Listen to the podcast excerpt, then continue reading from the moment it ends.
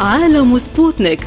تغطية إخبارية موضوعية لأهم الأحداث حول العالم. يلقي الضوء على أهم الأخبار السياسية. والاقتصادية. والرياضية. وجولة مع الأخبار الخفيفة من سبوتنيك بريك في عالم سبوتنيك. أهلا بكم مستمعينا الكرام في حلقة جديدة من عالم سبوتنيك. يسعد بصحبتكم في هذه الحلقة عبد الله حميد ونوران عطلة والبداية مع أبرز العناوين.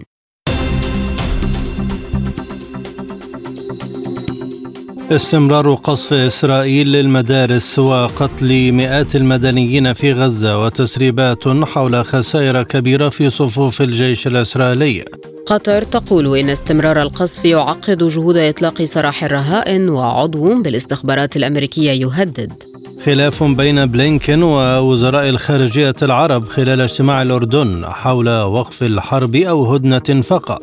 تركيا تستدعي سفيرها لدى إسرائيل وأردوغان يقول إن نتنياهو لم يعد شخصا يمكننا التحدث معه وطلبات بالبرلمان الجزائري بطرد سفراء أمريكا وفرنسا وبريطانيا ووقف تصدير النفط. هجوم صاروخي ثان على قاعدة أمريكية شرقية سوريا والجيش الأمريكي يخترق الحدود العراقية بتعزيزات ثقيلة نحو قواعده شرقي سوريا.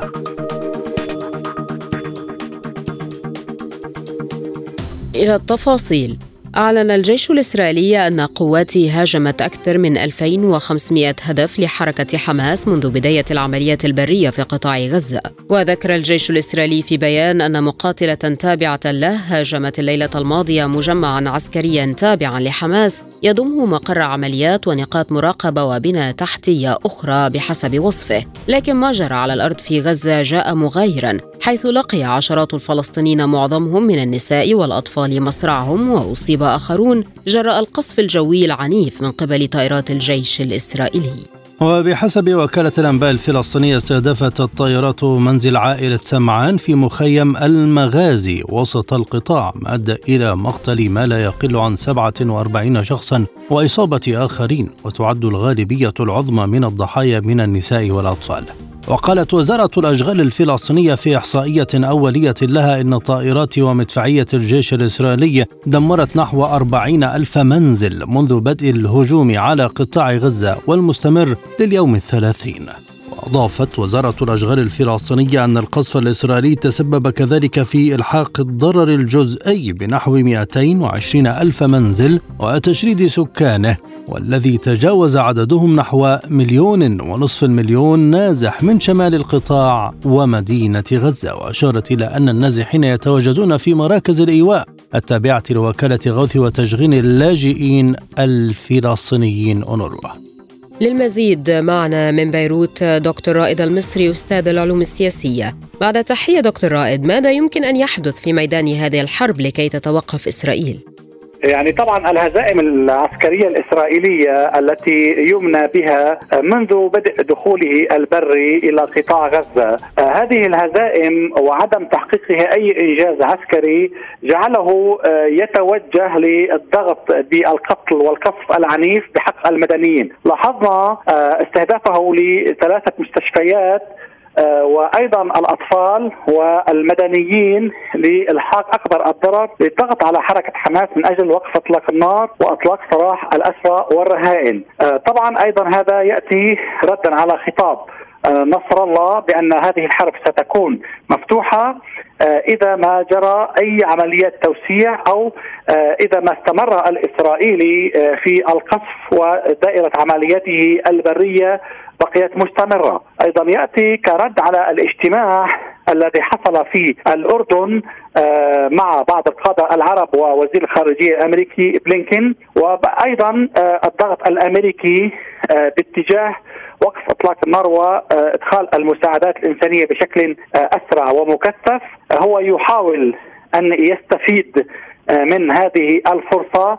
لعله من خلال هذا القصف واستهداف المدنيين يحقق إنجاز ما قبل أن تتولى الإدارة الأمريكية الضغط الجدي والفعلي الواقع. هذه الإدارة تحت مؤثرات عمليات المظاهرات التي يعني باتت كبيرة ومطالبة بوقف المجازر بحق الشعب الفلسطيني في غزة. وأيضا الحديث عن إقامة المحكمة الجنائية الدولية لأن نتحدث عن جرائم حرب ترتكب بحق الفلسطينيين وشعب غزة، كل هذه الوقائع يعني حدث بالإسرائيلي أن يشاهد أيضا على الجبهة الشمالية والحدود مع لبنان ولا زال القصف مستمر والاستهدافات من قبل المقاومة لمراكز عسكرية وقوات عسكرية إسرائيلية موجودة ومستمرة، الآن وقبل قليل اسقطت طائره مسيرة إسرائيلية فوق النبطية في الجنوب اللبناني ويبدو أنه عمليا تتوسع هذه المواجهات أو دائرة هذه المواجهات وهذا كله على وقع الحرب في غزة وعلى وقع الضغط الإسرائيلي العسكري العنيف على المدنيين وارتكابه المجال المجازر بحق المدنيين والعزل والمستشفيات والأبرياء، كل هذه الوقائع أنا أعتقد أنها آه، آه، إسرائيل تأخذ المنطقة إلى حرب كبرى لا تريدها الولايات المتحدة ولا كل الافرقاء، حتى محور المقاومة بقيادة إيران هو قال أنه لا يريد أن يوسع هذه الجبهات، لكن استمرار القصف العنيف هذا يعطي إشارة ودلالة على أن الإسرائيلي غير مرتاح لا عسكريا ولا بتحقيقه أي إنجاز على مستوى الأسرى وغيرها. هل خسائر الجيش الإسرائيلي التي تخرج بطرق غير مباشرة يمكن أن تؤثر على الداخل الإسرائيلي رغم مطالب كبيرة بعدم إيقاف الحرب؟ يعني بدنا نلاحظ نحن أنه كميات الضغط الشعبي من الشعب الإسرائيلي على القيادة السياسية اليمينية المتطرفة لم تصل بعد إلى مستوى الضغط الحقيقي حتى يوقف نتنياهو وحكومته هذا القصف، يعني حتى باستثناء يعني أهالي الأسرى آه، والرهائن الذين نصبوا الخيام وقاموا بالاحتجاجات أمام منزل نتنياهو، لكن هذا لا زال بإمكان الحكومة الإسرائيلية استيعابه وهم يقولون كل يوم هناك مؤتمر صحفي بأننا الإنجازات العسكرية سنحققها لكي يرتاح الشعب الإسرائيلي وهذه النتائج لم تتحقق بعد إلى اليوم. اليوم سوى القتل والمزيد من القتل من المدنيين وهذا بات يشكل عبئا أكثر على الاقتصاد الإسرائيلي على الشعب الإسرائيلي الذي يعيش بلا مأمن بلا أمن ومأمن وأيضا على مستوى الضغط الدولي والغربي والذي بدأنا نشهد أن مزاجه بدأ يتغير تجاه إسرائيل وتجاه هذه الحرب. فاذا عسكريا إسرائيل محشورة على المستوى الاقتصادي أعتقد أن الوضع يعني رغم آه، الدفع الأمريكي والمساعدات الغربية لها لكن الواقع الاقتصادي بات صعب أيضا وأيضا على المستوى الخسائر وهذه الخسائر يمكن لا يفصح عنها الإسرائيلي بشكل كامل لأن هناك خسائر كبيرة على مستوى الآليات والتجهيز والجنود. كل هذه الأمور آه، يريد نتنياهو وحكومته المتطرفه كسب المزيد من الوقت على ذلك يحدث أي إنجاز عسكري ولو بسيط لكي يقدمه للرأي العام الإسرائيلي على هذا آه، المنوال وبالتالي ليحمي نفسه مستقبلا من أي محاسبة أو إقالة أو محاكمة. إلى متى يمكن أن تستمر فصائل المقاومة في التصدي للجيش الإسرائيلي؟ هذا يعتمد على حركة الميدان آه، في داخل غزة وعلى حركة إشغال آه، قوى المقاومة من خارج حدود فلسطين يعني من لبنان من الجولان من الفصائل العراقية وأيضا اليمنية. يعني آه، اليوم بات هذا الموضوع بعهدة هذه القوى التي لا تريد يعني موضوع الحرب المفتوحة في المنطقة وتوسعها هذا موضوع مكلف ويعني لا أحد يستطيع أن يأخذه على عاتقه لا السيد نصر الله ولا غيره يعني موضوع مسؤولية كبيرة جدا. لكن هذا متوقف أيضا على أن إسرائيل تريد أن تحقق أي إنجاز. هذا الإنجاز لا تستطيع أن تحققه على المستوى العسكري وبالتالي لا يمكن أن تحقق أي إنجاز على المستوى المفاوضات والدبلوماسية. وهذا ما يعني تؤمن به إسرائيل. فلذلك هي تستمر في هذه المحاولات من أجل تركيع الشعب الفلسطيني والمقاومة الفلسطينية. هذا الموضوع أنا أعتقد سيتوسع شيئا فشيئا عسكريا لكن بحرب محدودة وبسمع استمرار الدمار والقتل للأسف بحق المدنيين. وأيضا ستتسع دائرة الدبلوماسية الدولية التي باتت ترى أن هناك حاجة ملحة لطرح ما يسمى حل الدولتين. وهذا بات جديا وتؤمن به كل دول العالم ومنها روسيا حتى. والصين وغيرها من هذه البلدان بضرورة إيجاد حل لهذه المعضلة وهذا الموضوع يتوقف على إرادة هذه الدول والإرادة الغربية بالضغط على إسرائيل وقيادتها بالوقف الفوري لهذه الحرب. هل يمكن تحرير الرهائن بالقوة؟ لا أعتقد لأنه هذا ما قاله نتنياهو وحكومته بأننا نحن مستمرون في هذا في هذه العملية البرية وفي عملية القتل مع القتل الممنهج حتى وإن أدى ذلك إلى قتل الرهائن. بوفق نظرية هانيبال التي يؤمنون بها والتي يشتغلون بها عمليا على المستوى العسكري، لكن آه، لا يمكن أن نتحقق هذا الموضوع بالضغط العسكري، لاحظنا التكتيكات القتالية العسكرية لقوى المقاومة وفصائل القسام آه، في غزة يعني قوية متمكنة تحدد أهدافها تقوم بضربات لها شبكة أنفاق كبيرة جدا لا تستطيع أن تصل إليها رغم قصف القنابل الزلزالية والارتجاجية. والقنابل الفراغية لكنها لم تحقق أي إنجاز على هذا المستوى. زالت صواريخ القسام تنطلق وتهدد وسفرات الإنذار تدوي في كل المدن الإسرائيلية تل أبيب وعسقلان وسديروت وغيرها. وأيضا من الشمال آه، آه، هناك نزوح حوالي 60 ألف من المستوطنين من شمال فلسطين. بفعل ضربات المقاومة في لبنان. آه، لكن يعني هذا الموضوع يعني بدا يشكل عبء آه، كبير على المستوى الديموغرافي. آه، عسكريا لا يمكن إلا بالمفاوضات. هذا ما تقوم به دولة قطر. وأعتقد أن مساعيها بدأت تصل إلى نتائج. أعتقد أن القسام أيضا يعني أو فصائل حركة حماس أعطت بوادر حسنية بالإفراج عن الرهائن الأجانب ومزدوجي الجنسية آه، بالعشرات، لكن الموضوع العسكري والاسرى العسكريين لا يمكن التفريط بهم، لا يمكن المفاوضات من خلال آه، آه، من خلالها مع إسرائيل تحت الضغط إلا بوقف الحرب وتنظيف السجون الإسرائيلية من كل الأسرى الفلسطينيين المحتجزين وهم بحوالي 7000 أسير. هل حققت إسرائيل نجاحات بعد شهر من القصف؟ ابدا بالمطلق يعني لم تحقق أي نجاح. نحن يعني والكل يعرف والعالم يعرف أن إسرائيل آه، آه، دولة همجية مجرمة آه، تحتمي وتتلطى بقوتها النارية.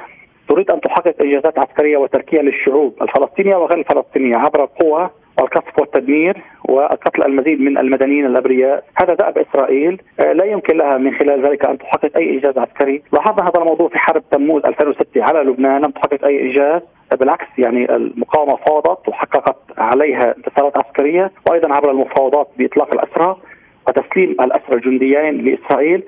واليوم نفس السيناريو يحاكي آه، من تدمير ممنهج للبنى التحتية آه، في غزة وللشعب الفلسطيني البريء وللأطفال والمدنيين والمسلمين. وهذا بحكم قانون دولي هو جريمه حرب. لأن دائما حتى في الحروب العالمية لا يمكن استهداف الجوامع والكنائس والمستشفيات والمؤسسات التعليمية والتربوية. هذا محيد عن الحرب لكن إسرائيل عبثت بهذا الموضوع.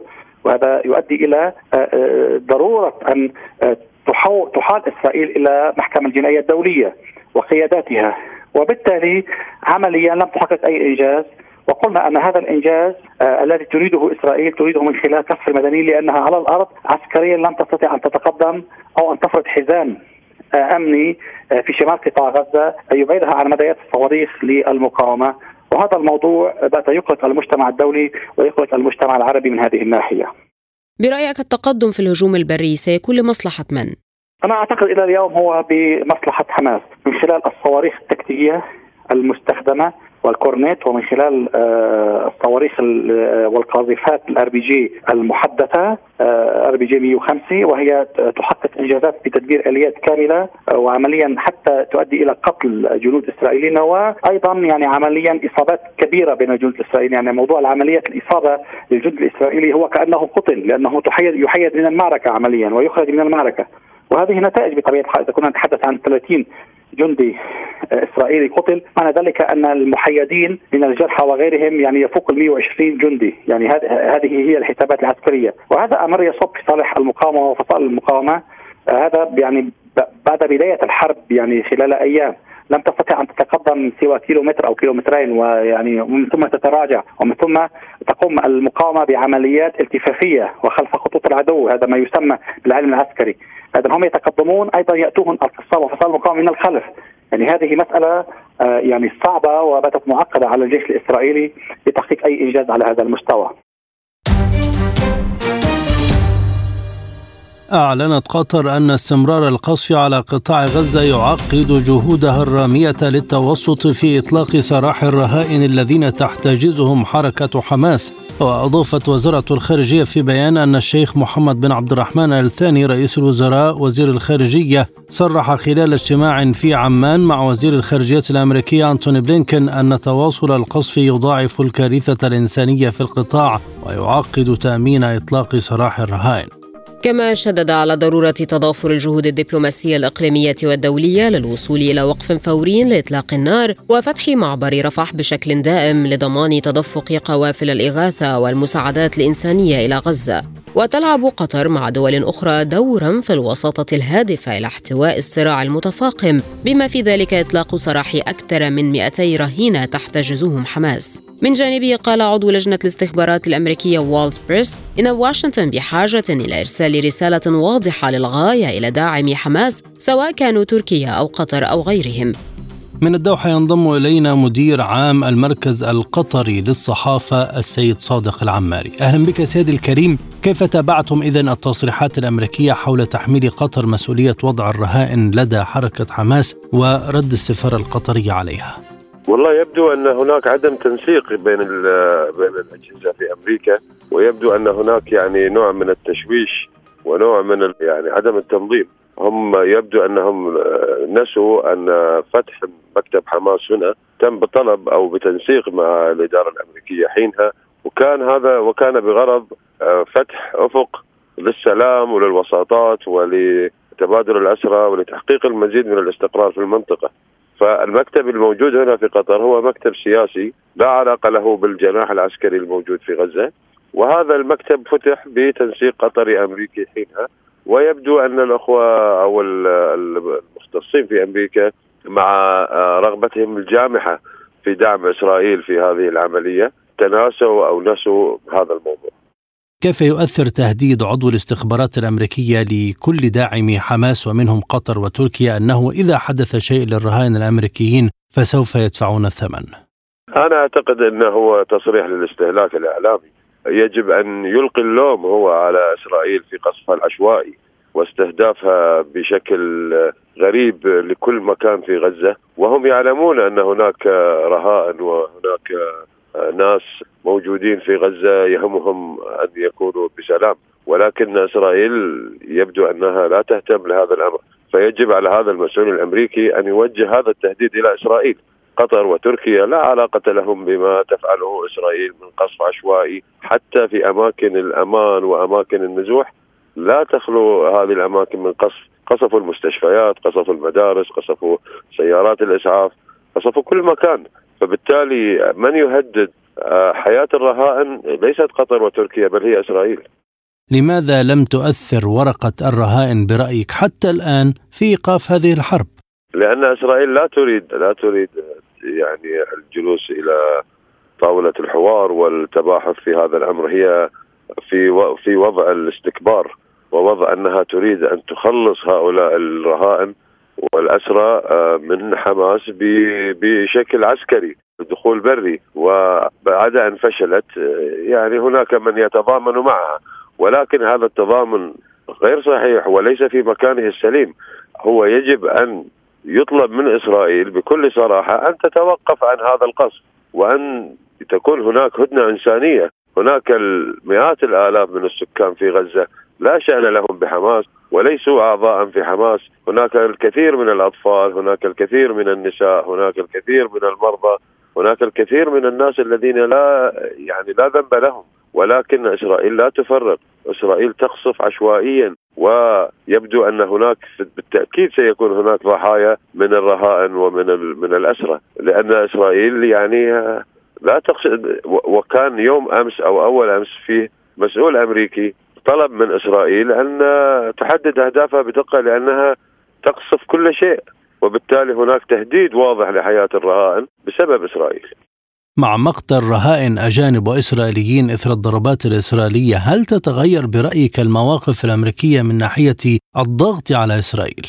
أنا أتصور أن يجب أن أمريكا تزيد الضغط على إسرائيل لعمل هدنة إنسانية لأن الوضع لا يحتمل وهؤلاء الموجودين في غزة بعد أن يكون بعد أن لا يكون لديهم أي يعني مبرر للحياة بالتأكيد هم لن يكرهوا حماس بقدر ما سيزيد كرههم لإسرائيل وسيزيد كرههم للغرب وأمريكا الذين يقفون يعني موقف ليس موقف المحايد بل موقف الداعم لما تفعله إسرائيل ويريدون منها. هناك بعض المسؤولين الأمريكيين والغربيين يريدون من إسرائيل المزيد. فهم يحرضون إسرائيل على المزيد من العنف يتناقضون في مواقفهم بينما يعني يستنكرون ما تفعله روسيا هم يرحبون بما تفعله إسرائيل مع الفروق يعني. ولكن لا توجد نظرة محايدة ولا ولا ولا توجد مواقف موحدة أو واحدة في جميع القضايا. هناك ازدواجية في الغرب حسب أهوائهم وليس حسب القانون الدولي ولا القانون الإنساني. اذا ما هي السيناريوهات المطروحة من أجل إطلاق الرهائن؟ هو أفضل سيناريو هو وقف هذه الحرب أو عمل هدنة إنسانية. ومن ثم هناك رهائن فلسطينيين موجودين في السجون الإسرائيلية وهناك رهائن إسرائيليين موجودين في آه، غزة. أفضل حل هو صفقة تبادل. المساجين الفلسطينيين يعودون إلى ديارهم والرهائن الإسرائيليين يعودون إلى ديارهم. هو هذا أفضل حل. وهذا يتم لا يتم تحت وقع القنابل والمتفجرات. يجب وقف الحرب أو هدنة حتى يعني يعني تتضح الأمور وحتى تحقق أو حتى يعود هؤلاء الرهائن إلى ذويهم ويعود الاسرى الفلسطينيون أيضا إلى ذويهم. يعني لا ننسى أن هناك آلاف المساجين الفلسطينيين موجودين في إسرائيل.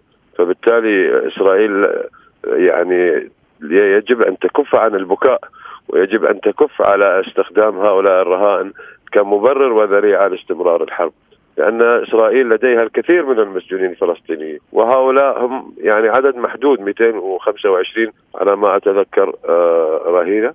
وهناك في المقابل آلاف السجناء الفلسطينيين. فأفضل سيناريو هو الهدنة وتبادل الرهائن. لكن وقف إطلاق النار هل بات امرا بعيد المنال خاصة مع اتساع الفجوة بين أمريكا وإسرائيل من جهة والجانب العربي من ناحية أخرى؟ والله يا أخي الوضع لا يبشر بالخير. الوضع يعني حسب ما أراه هو أن هذه الحرب مستمرة ولكن يجب أن تضغط أمريكا على إسرائيل بموضوع الهدنة الهدنة الإنسانية ضرورية ما نشاهده في شاشات التلفزيون من مآسي هي يعني يندى لها الجبين وهي مشاهد تصيب الضمير العالمي في مقتل. الآن لا مصداقية للقانون الآن لا مصداقية للإنسانية الآن لا مصداقية للمنظمات هذه الدولية. بالأمس كان هناك مسؤول في الأونروا يبكي على التلفزيون بعد مقتل النازحين في في المدارس. ومقتل موظفين. المكان غير آمن في غزة لا يوجد مكان آمن في غزة. حتى السيارات الإسعاف التي كانت تنقل المصابين من غزة وتنقلهم إلى معبر رحف ثم مصر تم استهدافهم. وعندما عادوا إلى المستشفى لإنقاذهم تم استهدافهم. يعني إسرائيل بلا ضمير وبلا إنسانية وبلا قانون.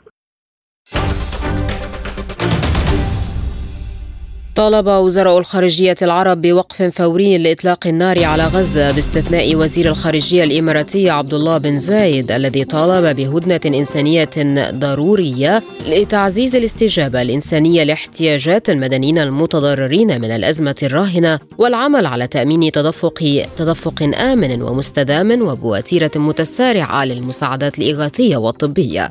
وهو ما اتفق فيه وزير الخارجية الأمريكي أنتوني بلينكين الذي عارض فكرة وقف إطلاق النار. وقد عقد وزراء خارجية الأردن ومصر والولايات المتحدة الأمريكية مؤتمرا صحفيا بعد مباحثات عقدت في العاصمة الأردنية عمان جمعت معهم وزير الخارجية القطري والسعودي والإماراتي. وقال وزير الخارجية الأردني أيمن الصفدي إن الاجتماع أكد الحرص المشترك على وضع حد للكارثة التي حدثت في غزة ورفض تهجير الفلسطينيين من وطنهم وضرورة إيصال المساعدات. وأكد أن إسرائيل ترتكب جرائم حرب وينبغي ألا تكون فوق القانون الدولي. أما وزير الخارجية الأمريكي فقال إن وقف إطلاق النار سيمكن حماس من إعادة تنظيم صفوفها وتكرار الهجمات مشيرا إلى أن هناك حاجة لحماية المواطنين الفلسطينيين وأن بلاده تدعم حق إسرائيل في الدفاع عن نفسها ضد حماس للمزيد من التعليق معنا دكتور طارق فهمي أستاذ العلاقات الدولية من القاهرة بعد تحية هل مواقف الدول العربية ترتقي إلى الضغط المطلوب لتغيير الموقف الأمريكي من الحرب؟ هو الموقف الأمريكي لم يتغير. بلينكن جاء في مهمة محددة وهي محاولة للإفراج عن الرهائن وترتيب الأولويات وعقد هدنه انسانيه هذا هو هذه هي المسارات التي يتحرك فيها. لكن على أرض الواقع لم ينجح في الضغط على إسرائيل في القبول بأي أفكار أو رؤى وتركيزه في الأساس على آه، مصالح الإدارة الأمريكية. لأنه كما تعلمي بلينكن سيسأل بعد عدة أيام في الكونغرس من المفترض هذا الأسبوع. بشأن ماذا فعلت أنت وادارتك والرئيس الأمريكي بشأن القتلى الأمريكيين والرهائن الأمريكيين؟ وبالتالي في إشكالية متعلقة بالمصالح الأمريكية أيضا التي تضررت في آه، الإقليم واستهدفت الحضور العسكري والاستراتيجي. أظن إنه القاده الوزراء الخارجية العرب استمعوا وأنصتوا ووجهوا لكن في النهاية وقف إطلاق النار لم يجري ولم يتم وفشلت الإدارة الأمريكية بتصريحاتها وتحريضها المباشر للحكومه الإسرائيلية على المضي في هذا السيناريو، وأنا في تقديري هذا الأمر سيكلف الإدارة الأمريكية الكثير من التبعات وكثير من المسؤوليات الأخرى في الإقليم المتعلقه طبعا باستهداف المصالح الكبرى للولايات المتحدة، أعتقد هذا الأمر من يعني المحتمل أن يحدث في الفترة المقبله بصورة كبيرة، بلينكن لم يكن لديه شيء وكان مطلوبا ان يترجم الأقوال إلى أفعال ولكنه لم يقم بهذا. ولم يقدم طرحا أو رؤية أو مقاربة للتعامل مع تطورات الأوضاع في المواجهات في قطاع غزة. كيف قرأت كلمة وزيري الخارجية المصري والأردني؟ بالتأكيد طبعا هي لم تخرج عن آه، الموقف المصري والموقف الأردني لكن من الواضح إنه آه، هناك مشكلة متعلقة بالوزراء الخارجية العرب متعلقة بموقف واحد بمعنى الإطار لكل دولة كان على حدة. نحن نتحدث عن فكرة حل الدولتين ونتحدث عن المقاربات التي يمكن نتحرك بها لكن في النهاية لا يوجد طرف تسمعي اليه انت تتحدثي من جانب واحد وتتحدثي في أطر محددة منضبطة معلومة للجميع.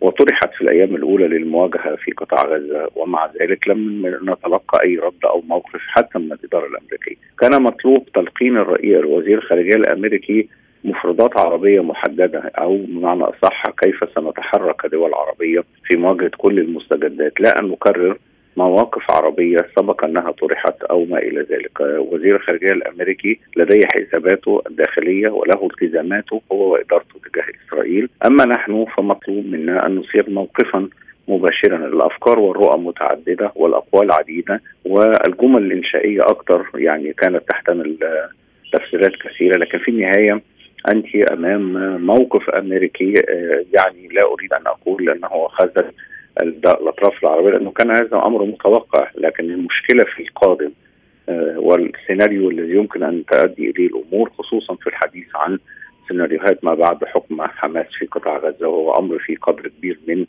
آه، الاستباقية لكنه بطبيعة الحال الدول العربية المعنية الرئيس الذي حضر مصر والاردن بالأهم لها علاقات طبعا مع إسرائيل والرسائل كانت واضحة لكن المشكلة أنا في تقديري الشخصي أن بلينكن لم يتفهمها ولم يستوعبها. هل هناك احتمالية لوجود هدنة وهل للولايات المتحدة القدرة على إجبار إسرائيل على القبول بهدنة إنسانية مؤقتة على الأقل؟ يعني لا لا يوجد ما يشير إلى هذا قولا واحدا، الإدارة الأمريكية هي من تحرض إسرائيل على استمرار العمل العسكري. ولهذا كان موقف وزراء الخارجية العرب واضحا في هذا الإطار، لكن المشكلة الرئيسة هي ارتباطها ما يتم الدعوة إليه من هدنة إنسانية لعدة ساعات وبناء ممرات آمنة وعبور بعض العالقين من الأجانب والزوج الجنسية وغيره. هذه إجراءات لكن المشكلة في عدم قناعة الحكومة الإسرائيلية بأي مسار يمكن أن تمضي فيه عملية آه، التهدئة والانتقال من النقطة ألف إلى باء. هذا يتطلب إجراءات وضمانات ومواقف جديدة يمكن البناء عليها بصورة أو بأخرى. ماذا عن الشعوب العربية التي يزداد غضبها مع مواقف الحكومات واستقبال بلينكن الداعم لإسرائيل في قتل أطفال غزة؟ هل يمكن أن يحدث أي انفجار شعبي في أي دولة عربية؟ للأسف أنه هذا حدث في الجانب الإسرائيلي وليس في الجانب العربي يعني خلال الساعات الأخيرة عادت التظاهرات في شوارع إسرائيل مطالبة نتنياهو بقبول الصفقة وإتمام تبادل الأسرى وهو سيمثل ضغطا جديدا على إسرائيل الرجل ربح في الأيام الأولى آه، موقفا امريكيا ومواقف أوروبية ودعم إسرائيل بصورة كبيرة. اليوم تعود الأمور إلى إطارها فهو الخاسر الآن مما يجري أعتقد إنه التعويل على الموقف الداخلي أو الشعوب يقابل بهذا الإطار.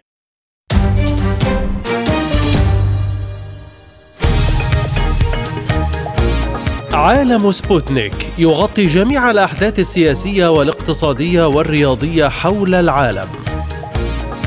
على مدار ساعة تتابعون عالم سبوتنيك مع أهم خبراء التحليل السياسي والاقتصادي. نقترب معكم في متابعة دقيقة من القضايا السياسية والاقتصادية، كما نستعرض أهم الأخبار الرياضية والفنية والبيئية. انتظروا عالم سبوتنيك أيام الجمعة والسبت والأحد من كل أسبوع. ملفات ساخنة برنامج يسلط الضوء على أهم القضايا الحرجة في العالم. في ملفات ساخنة نستعرض القضايا مع جميع الأطراف ومن كل الزوايا لاستجلاء الحقيقة. ملفات ساخنة يستضيف أهم الخبراء وأجرأ الضيوف. تابعوا ملفات ساخنة مع راديو سبوتنيك أيام السبت والثلاثاء والخميس من كل أسبوع. الآن إلى جولة من الأخبار حول العالم.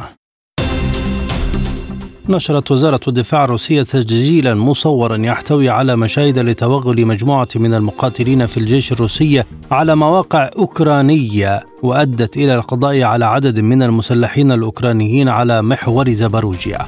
وأظهرت المشاهد قيام وحدة الاستطلاع التابعة للقوات المسلحة الروسية بهجوم مباشر على مواقع أوكرانية أدى إلى القضاء على عدد من المسلحين على المحور المذكور. ودمرت القوات الروسية منذ بدء الهجوم المضاد الأوكراني المزعوم عددا كبيرا من الدبابات والمدرعات الغربية التي راهن الغرب على أنها ستحدث تغييرا في مجريات الأحداث. في السياق نفسه نشرت وزارة الدفاع الروسية مقطع فيديو يظهر قيام وحدات من مجموعة نايبر التابعة للقوات الروسية بشن ضربات على مواقع أوكرانية في اتجاه خرسون. وتواصل أطقم مدافع الهاوتزر الروسية من طراز دي 20 التابعة لوحدات المدفعية من قوات مجموعة نايبر تدمير المواقع ومراكز القيادة للأوكرانيين في اتجاه خرسون. وعرضت وزارة الدفاع الروسية لقطات لأعمال قتالية لتعطيل تناوب المسلحين حيث عطل طاقم المدفعية أو عطل تحركات أفراد القوات المسلحة الأوكرانية والاحتياطات المناسبة على الضفة اليمنى لنهر نايبر. أعلن المتحدث الرسمي باسم الرئاسة الروسية ديمتري بيسكوف أن العلاقات بين موسكو وواشنطن وصلت إلى الصفر وحتى أقل من ذلك. ومع ذلك بما أن البلدين يتحملان مسؤولية خاصة عن الاستقرار العالمي والاستراتيجي بطريقة أو بأخرى فلا بد من استئناف الحوار مع مرور الوقت. وأكد بيسكوف أنه يتعين على الرئيس الأمريكي اتخاذ موقف أكثر إيجابية تجاه روسيا لتمكين الاتصال على أعلى مستوى وشدد على أن الرئيس فلاديمير بوتين صرح مرارا بأنه مستعد لأي اتصالات لذلك على الأقل يتعين على رئيس الولايات المتحدة تغيير موقفه في وقت ما واتخاذ موقف أكثر إيجابية. تقوم طائرتان تابعتان لوزارة الطوارئ الروسية بتسليم 60 طنا من المساعدات الإنسانية بما في ذلك المواد الغذائية ومنتجات النظافة الشخصية إلى سكان قطاع غزة. وجاء في بيان الوزارة أن الطائرة إيل 76 التابعة لوزارة الطوارئ الروسية أقلعت من مطار غرازني الدولي متجهة إلى مصر وسيقوم ممثل جمعية الهلال الأحمر المصري بإعادة توجيه المساعدات الإنسانية المستلمة إلى سكان قطاع غزة. ومر شهر منذ أن بدأت عملية طوفان الأقصى والتي نفذتها حركة حماس الفلسطينية على المستوطنات الإسرائيلية المتاخمة لقطاع غزة ما أسفر عن مقتل 1400 400 إسرائيلي وأسر ما يزيد عن 200 ومنذ ذلك الحين تشن إسرائيل حربا شعواء غير متكافئة عسكريا على غزة تقصف فيها برا وبحرا وجوا كل القطاع حيث قصفت المدارس والمستشفيات والمساجد مستخدمة مئات الآلاف من الأطنان من القنابل الكبيرة والمحرمة دوليا والأسلحة الفتاكة. أعلنت كتائب القسام الجناح العسكري لحركة حماس تدمير دبابتين إسرائيليتين متوغلتين جنوب غرب تل الهوى في قطاع غزة. وجاء في بيان كتائب القسام المنشور على قناتها في تليجرام أن عملية التدمير تمت من خلال استخدام قذائف من نوع الياسين 105 وكانت قد أعلنت وسائل إعلام فلسطينية في وقت سابق أن كتائب القسام دمرت دبابة إسرائيلية بقذيفة الياسين شمال غرب مدينة غزة ودبابتين إسرائيليتين شرق خان يونس بالقذائف نفسها. سارع رئيس الوزراء الإسرائيلي بنيامين نتنياهو إلى التنصل من ادعاء وزير التراث عميخاي إيلاهو بأن إسقاط قنبلة نووية على قطاع غزة هو أمر وارد. وقال نتنياهو في بيان إن كلام عميخاي إلياهو منفصل عن الواقع. إن إسرائيل والجيش الإسرائيلي يتصرفان وفقا لأعلى معايير القانون الدولي من أجل منع إلحاق الأذى بالأشخاص غير المتورطين. وستواصل القيام بذلك حتى النصر. كان وزير التراث عميخاي إلياهو من حزب عوتسما يهوديت المتطرف صرح أن أحد خيارات إسرائيل في الحرب في غزة هو إسقاط قنبلة نووية على القطاع. أصدرت كتائب حزب الله العراقي تحذيرا من الزيارة المرتقبة التي سيجريها وزير الخارجية الأمريكي أنتوني بلينكن للعاصمة العراقية بغداد. واعتبر المسؤول الأمني في كتائب حزب الله العراقي المعروف باسم أبو علي العسكري في بيان أن زيارة بلينكن غير مرحب بها وأكد أنه في حال زار بلينكن فسنقابله بتصعيد غير مسبوق. وأضاف العسكري في بيان أن غلق السفارة الأمريكية في العراق ومنع حامل الجنسية الأمريكية من دخول البلاد سيتم الوصول إليه بطريقتنا الخاصة غير السلمية لأن التعامل السلمي مع القتلة جبن وتخاذل بحسب ما قاله في البيان. شهدت العاصمة الأمريكية واشنطن مظاهرات حاشدة للمطالبة بوقف الحرب على غزة والاعتراض على سياسة الرئيس الأمريكي جو بايدن ودعمه المستمر لإسرائيل.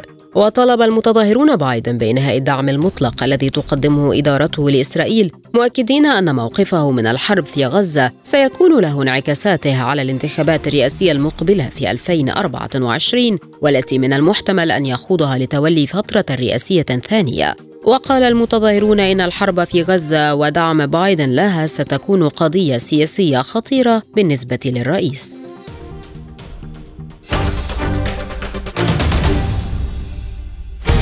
مساحة حرة برنامج يسلط الضوء على أهم القضايا الاجتماعية والاقتصادية حول العالم.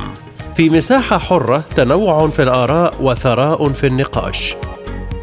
مساحة حرة يأتيكم عبر راديو سبوتنيك الاثنين والخميس من كل أسبوع. مستمرون معكم وهذه تذكرة بأهم العناوين.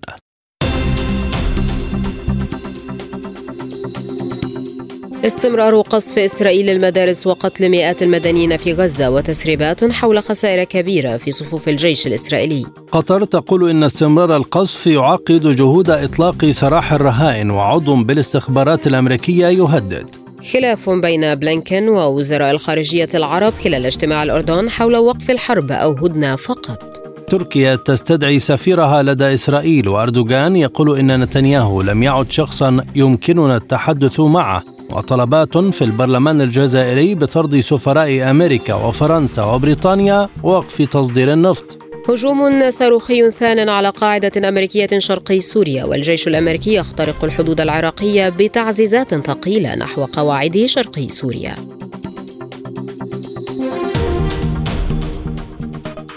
قالت وزارة الخارجية التركية إن أنقرة استدعت سفيرها لدى إسرائيل للتشاور بسبب الأزمة الإنسانية في قطاع غزة والهجمات الإسرائيلية المستمرة عليه. وغادرت السفيرة الإسرائيلية لدى تركيا البلاد في الشهر الماضي لدواع أمنية بعد اندلاع احتجاجات في أنحاء البلاد دعما للفلسطينيين. وأعلن الرئيس التركي رجب طيب أردوغان أنه سيقطع اتصالاته مع رئيس الوزراء الإسرائيلي بنيامين نتنياهو على خلفية ما ترتكبه القوات الإسرائيلية في قطاع غزة منذ السابع من أكتوبر الماضي في أعقاب عملية طوفان الأقصى. ونقلت وسائل إعلام تركية عن أردوغان قوله إن نتنياهو لم يعد شخصا يمكننا التحدث معه. واعتبرت وزارة الخارجية الإسرائيلية قرار تركيا استدعاء سفيرها للتشاور خطوة أخرى للانحياز إلى منظمة حماس. في السياق نفسه طلب عدد من البرلمانيين الجزائريين بطرد سفراء أمريكا وفرنسا وبريطانيا وكل الدول التي تساند الجانب الإسرائيلي في حربه على غزة. وشملت المطالب اتخاذ خطوات أخرى من خلال استعمال ورقة النفط ووقف تصديره للدول التي تساند الاحتلال في حربه وقتله للمدنيين وفق تعبيرهم. وضمن العديد من النواب الذين رفعوا المطالب قال البرلماني الجزائري سليمان زرقاني إن الجزائر تدعم حركة حماس باعتبارها حركة مقاومة إسلامية. وأضاف أن الرئيس الجزائري عبد المجيد تبون أكد أن حماس هي حركة مقاومة وليست حركة إرهابية وأعلن دعمه الكامل للقضية الفلسطينية. من إسطنبول تنضم إلينا الباحثة السياسية أحلام شرقية، أهلا بك سيدتي، كيف يؤثر حديث الرئيس أردوغان عن نتنياهو؟ اولا بخصوص الموقف التركي هو يعني إحنا بنشوفه اليوم هو موقف يختلف كليا عن الأزمات التي حصلت في السابق وعن التصعيدات اللي كانت في السابق والهجمات التي كانت على غزة في السابق. فهنا يوجد يعني صحيح يوجد في الموقف التركي انحياز واضح للقضية الفلسطينية لكن مع الحذر من الاصطدام مع الحكومة الإسرائيلية. صحيح أن هناك موقف أصبح موقف معارض لشخص نتنياهو كما أن هناك معارضة أصبحت يعني حادة وشديدة في الشارع الإسرائيلي لشخص نتنياهو على الصعيد الشخصي والدعوات لإقالته فورا. لكن كما نرى أن الموقف التركي في هذه الأزمة أخذ الانحياز للقضية الفلسطينية مع عدم الاصطدام مع الحكومة الإسرائيلية ولعب دور الوسيط بين الطرفين وتحديدا إحنا شفنا في الأسبوع الماضي كان هناك اتصالات جرت بين بلينكن ونظيره التركي للوصول إلى وقف إطلاق النار وإدخال مساعدات لقطاع غزة. ماذا تملك أنقرة من أوراق للضغط على إسرائيل برأيك؟ في الحقيقة إن هناك برايي مصالح استراتيجية لا شك إن هناك في مصالح استراتيجية بين إسرائيل وتركيا في مصالح غاز.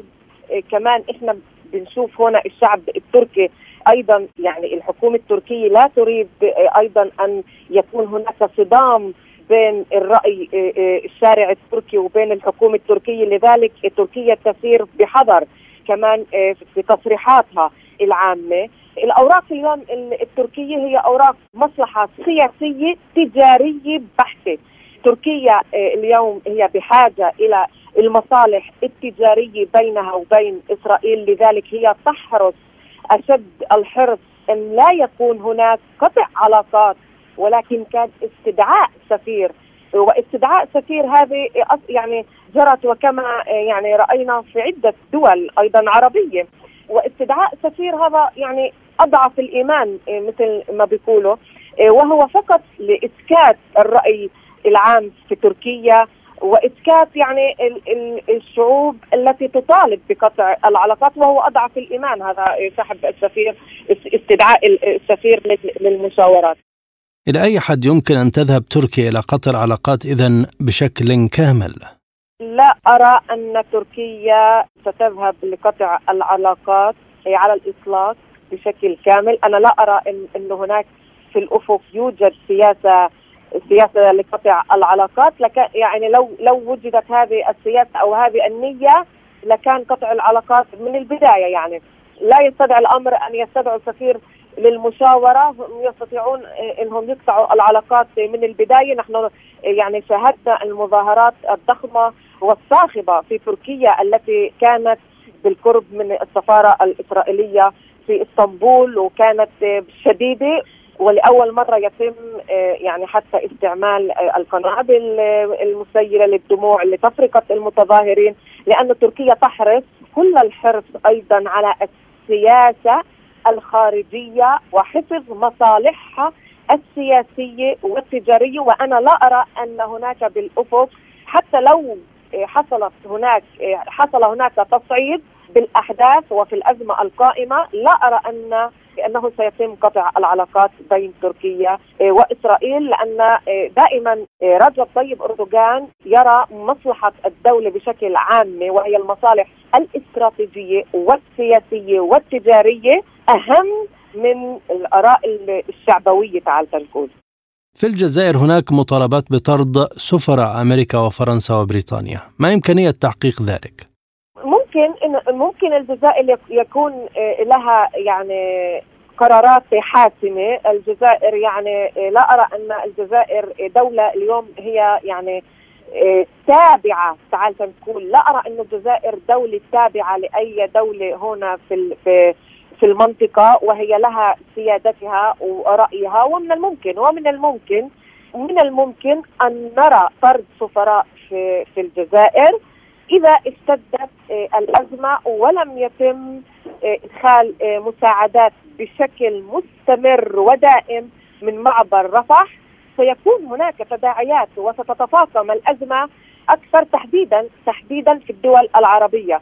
يعني يجب أن نذكر دائما إحنا يعني بنحط تركيا على رأس الدول العربية التي يجب أن يكون لها موقف صحيح هي دولة إسلامية لكن لا ننسى أنها ليست دولة عربية. تركيا يوجد فيها معارضين يوجد فيها علمانيين ويوجد فيها من شتى الآراء وتركيا هي دولة أوروبية بالنهاية تتطلع إلى إلى سياستها ومصلحتها يعني بالنهاية. ماذا عن ورقة النفط الذي يتم تصديره لأوروبا؟ هل تستخدمه الدول العربية؟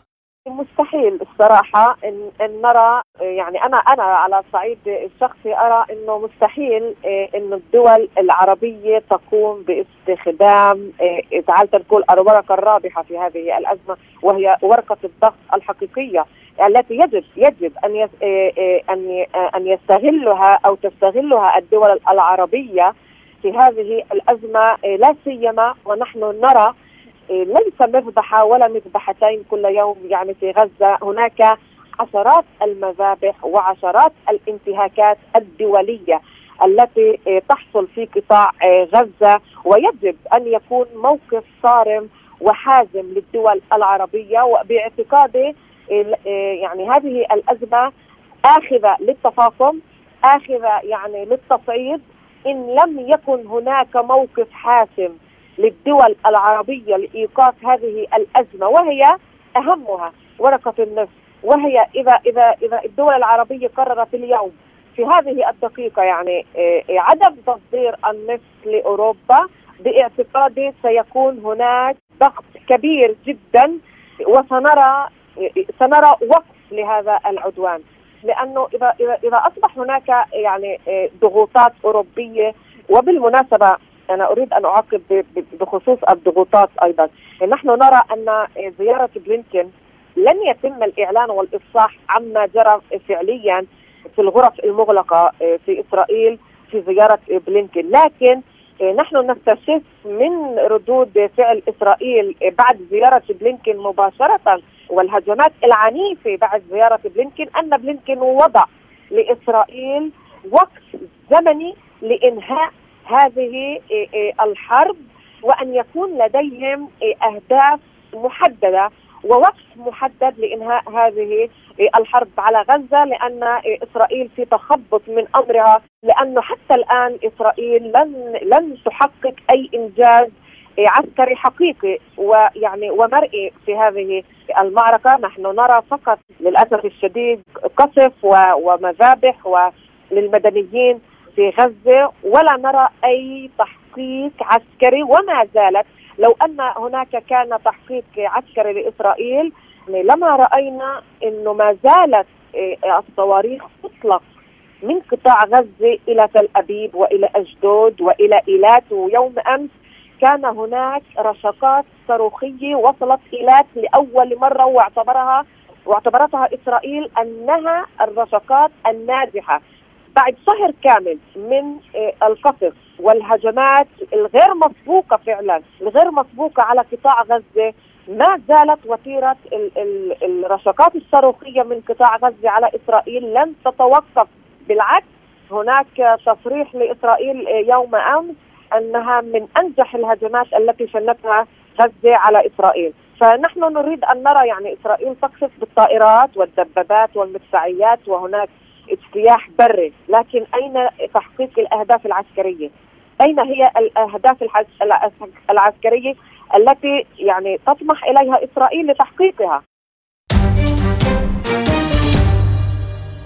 هز انفجار كبير قاعدة الجيش الأمريكي في مدينة شداد النفطية في محافظة الحسكة شرقي سوريا وهو الانفجار الثاني من نوعه. وتزايدت الهجمات التي تتعرض لها قواعد الجيش الأمريكي أو ما يسمى بقواعد التحالف الدولي المزعوم في سوريا والعراق على خلفية الحرب الإسرائيلية على قطاع غزة في فلسطين المحتله وأفادت الأنباء من شرقي سوريا نقلا عن مصادر محلية في ريف محافظة الحسكة أن انفجارا ضخما سمع جنوبي محافظة الحسكة واستهدف قاعدة مديرية حقول النفط في الجبسة في مدينة الشداد 50 كيلومتر جنوبي محافظة الحسكة وأكدت المصادر استهداف القاعدة بصاروخ على الأقل مجهول المصدر وعليه أطلقت القوات الأمريكية صافرات الإنذار وسط انتشار الجنود وتحليق للطائرات المسيرة المروحية الأمريكية في أجواء المنطقة دون ورود معلومات عن سقوط خسائر بشرية. وهو الهجوم الصاروخي الثاني الذي تتعرض له القاعدة المذكورة.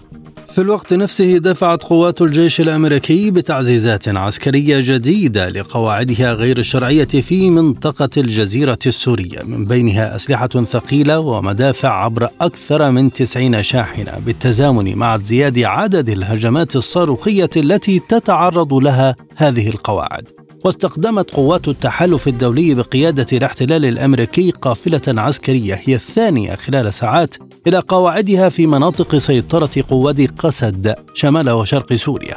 وقالت مصادر إن التعزيزات الجديدة تضمت قافلة مكونة من خمسين شاحنة محملة بالأسلحة الثقيلة والمدافع ومدرعات وعربات عسكرية. حيث عبرت معبر الوليد الحدودي غير الشرعي مع إقليم كردستان العراق باتجاه القواعد العسكرية الأمريكية في محافظة الحسكة من دمشق ينضم إلينا الكاتب والباحث السياسي الدكتور أسامة دنورة أهلا بك دكتور كيف يمكن أن تؤثر هذه الهجمات على القوات الأمريكية؟ آه، علينا طبعا أن نتذكر جيدا بأن هذه القوات آه، هي قوات احتلال جاءت من خارج الشرعية الدولية ومن خارج أي تفويض أممي أو من أصحاب السيادة الذين هم الدولة السورية صاحبة السيادة على الأرض. وبذريعة أصبحت مستهلكة ومكشوفة وهي محاربة تنظيم داعش الإرهابي على الرغم من أن المناطق التي قام بتطهيرها كل من الجيش العراقي والجيش السوري قد انتهى منها تنظيم داعش منذ سنوات عديدة. فإذا هذه قوة احتلال والطبيعي أن تتعرض لكل أشكال المقاومة من قبل آه، أصحاب الأرض الذين يتضررون من ممارسات الاحتلال الأمريكي ومن ممارسات القوات التي تعمل بإمرته. القوات العاملة له وهي قوات قسد. هذه القوات طبعا تقوم بسرقة الموارد إن كان النفط وإن كان الموارد الزراعية والمائية وبموافقة كاملة وغطاء واشتراك من قبل القوات الأمريكية. لذلك من المؤكد أن العمل ضد هذه القوات هو حق آه، مكتسب تضمنه الشرائع الدولية لأصحاب الأرض المحتلة ومن المؤكد أيضا أن مثل هذه العمليات قد تتصاعد في المستقبل نتيجة وجود هذا الاحتلال.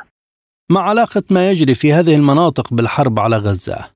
طبعا من الواضح أن اليوم آه، جعلت الولايات المتحدة الأمريكية نفسها شريكا كاملا في قتل المدنيين في غزة. اولا هذا القتل يتم بسلاح أمريكي تم تزويد آه، إسرائيل به حديثا، هذا السلاح يقتل المدنيين ويطلق ضد أبنية سكنية لا يوجد فيها أي قوات مقاتلة، وهذا السلاح آه، زودت به إسرائيل بصورة آه، معروف تماما ما الهدف منه وبشراكة الولايات المتحدة الأمريكية وضباط أمريكان في غرف غرف العمليات التي تقوم بإدارة العدوان على غزة. إضافة إلى ذلك يعني الطرف الأمريكي هو قدم الغطاء الاستراتيجي لإسرائيل لكي تقوم بقتل المدنيين والعدوان على غزة وبالتالي هناك فعل مقاوم من قبل الأطراف في محور المقاومة آه، ضد هذا العدوان الإسرائيلي الأمريكي المشترك على قطاع غزة وقتل المدنيين لا سيما أن آه، واجب تحرير الأراضي العراقية آه، هو أيضا واجب قائم على كاهل الشعب العراقي وبالتالي فأصبحت أصبح هذا العدوان عدوان غزة مناسبة أيضا لقرار اتخذ من قبل المقاومة العراقية بطرد المحتل الأمريكي من الأرض العراقية. لماذا يتم تعزيز القوات في هذه المناطق؟ هل الجيش الأمريكي يستشعر المزيد من الخطر؟ بكل تأكيد الأمريكي يدرك بأن حجم العمليات هو في تصاعد مستمر ولكن هناك تشكيك حتى في الأوساط الأمريكية بأن آه، الانزلاق إلى مستنقع جديد في سوريا أو العراق سوف يحظى بموافقة من قبل صناع السياسة الأمريكان إن كان على مستوى آه، الإدارة وإن كان على مستوى الكونغرس أو الرأي العام الأمريكي. يعني من الممكن أن تطلب القيادة المركزية في هذه الحالة وجود المزيد من القوات لإهداف تمكين احتلالها ولكن من الصعب جدا أن نتوقع بأن يتحول هذا الأمر إلى تواجد مكثف على مستوى يمكن له أن آه، يتصدى أو يقوم بمهمة الحرب الواسعة النطاق أو الحرب الشاملة. هذه القوات موجودة لكي آه، تشغل لديها قوى أخرى هي قوات قسد هي موجودة بمنظور الصراع منخفض الشدة وليس الحرب الشاملة وبالتالي سوف لن يكون مفيدا بتقديري من وجهة نظر استراتيجية عسكرية أن يعزز الأمريكان آه، هذه القوات بل العكس تماما لأن تعزيز هذه القوات طالما بقي ضمن إطار محدود سوف يجعل من القوات القادمة اهدافا جديدة للمقاومه التي تعمل ضد الاحتلال الأمريكي وبالتالي هذا سوف يعمق المأزق الأمريكي ولن يساهم في حله. هل نحن في انتظار رد فعل أمريكي على هذه الهجمات برأيك؟ أعتقد أن الأمريكي يمكن أن يقوم بردود فعل محدودة ويمكن حتى أن يصعد هذه الردود ولكن أن يرى الأمريكي أن رده سوف يتدحرج إلى مزيد من اتساع نطاق المواجهة. هو أمر يعني سوف يكون البنتاغون حذرا منه جدا لأنه ليس في وارد أن آه، يأتي بالرأي العام الأمريكي وبالدولة الأمريكية بأسرها إلى ترتيب قتالي آه، يعني يمكن له أن يكون كافيا للتصدي لكل ما يمكن أن يواجهه الأمريكان في هذه المنطقة من عمليات مقاومة، يعني إخضاع القوى المقاومة هو بحاجة إلى إعادة آه، تواجد أمريكي بالحجم الذي أنهاه باراك أوباما عام 2011 وأعتقد أنه لا الحكومة العراقية في وارد القبول بهذا الأمر ولا الشرعية الدولية سوف تسمح بهذا الأمر ولا المقاومين طبعا الموجودين على الأرض سوف يقبلون بمزيد من القوات الأمريكية وبالتالي فهي يعني مثل هذا القرار هو عبارة عن غرق في مستنقع وتعميق للمأزق الأمريكي. دكتور هل وضعت الولايات المتحدة نفسها في مأزق عندما أعلنت صراحة وقوفها بجانب إسرائيل في الحرب على غزة؟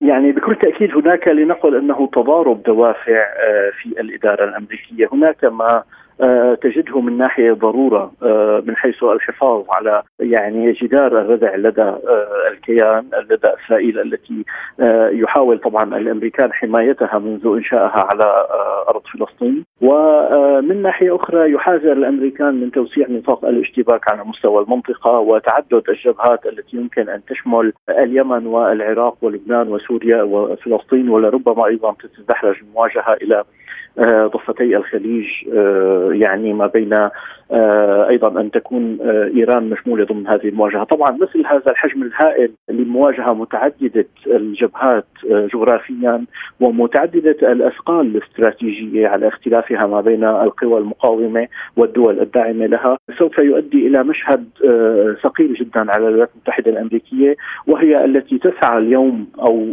بالأحرى هي متورطة بدرجة من الدرجات على المسرح الأوروبي في الصراع آه، حول أوكرانيا ودعم نظام زيلينسكي الفاشي ومن ناحية أخرى هي أيضا بدأت آه، تنخرط أكثر فأكثر في سياسة احتواء الصين والمواجهة آه، في منطقة شرق آسيا والبحر الأصفر وما يتعلق أيضا بتايوان إلى أي مدى يمكن أن تتراجع الإدارة الأمريكية عن موقفها الخاص بمزيد من التقدم ضد قطاع غزة والضغط على حكومة نتنياهو لوقف إطلاق النار؟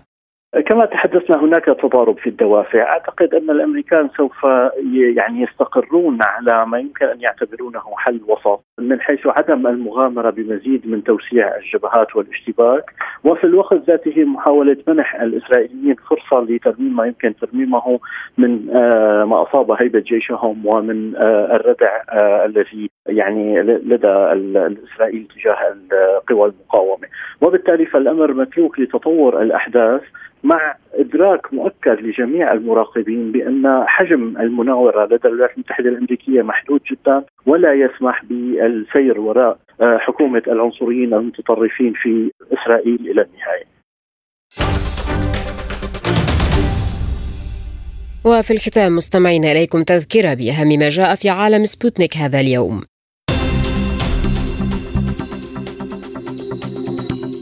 استمرار قصف إسرائيل المدارس وقتل مئات المدنيين في غزة وتسريبات حول خسائر كبيرة في صفوف الجيش الإسرائيلي.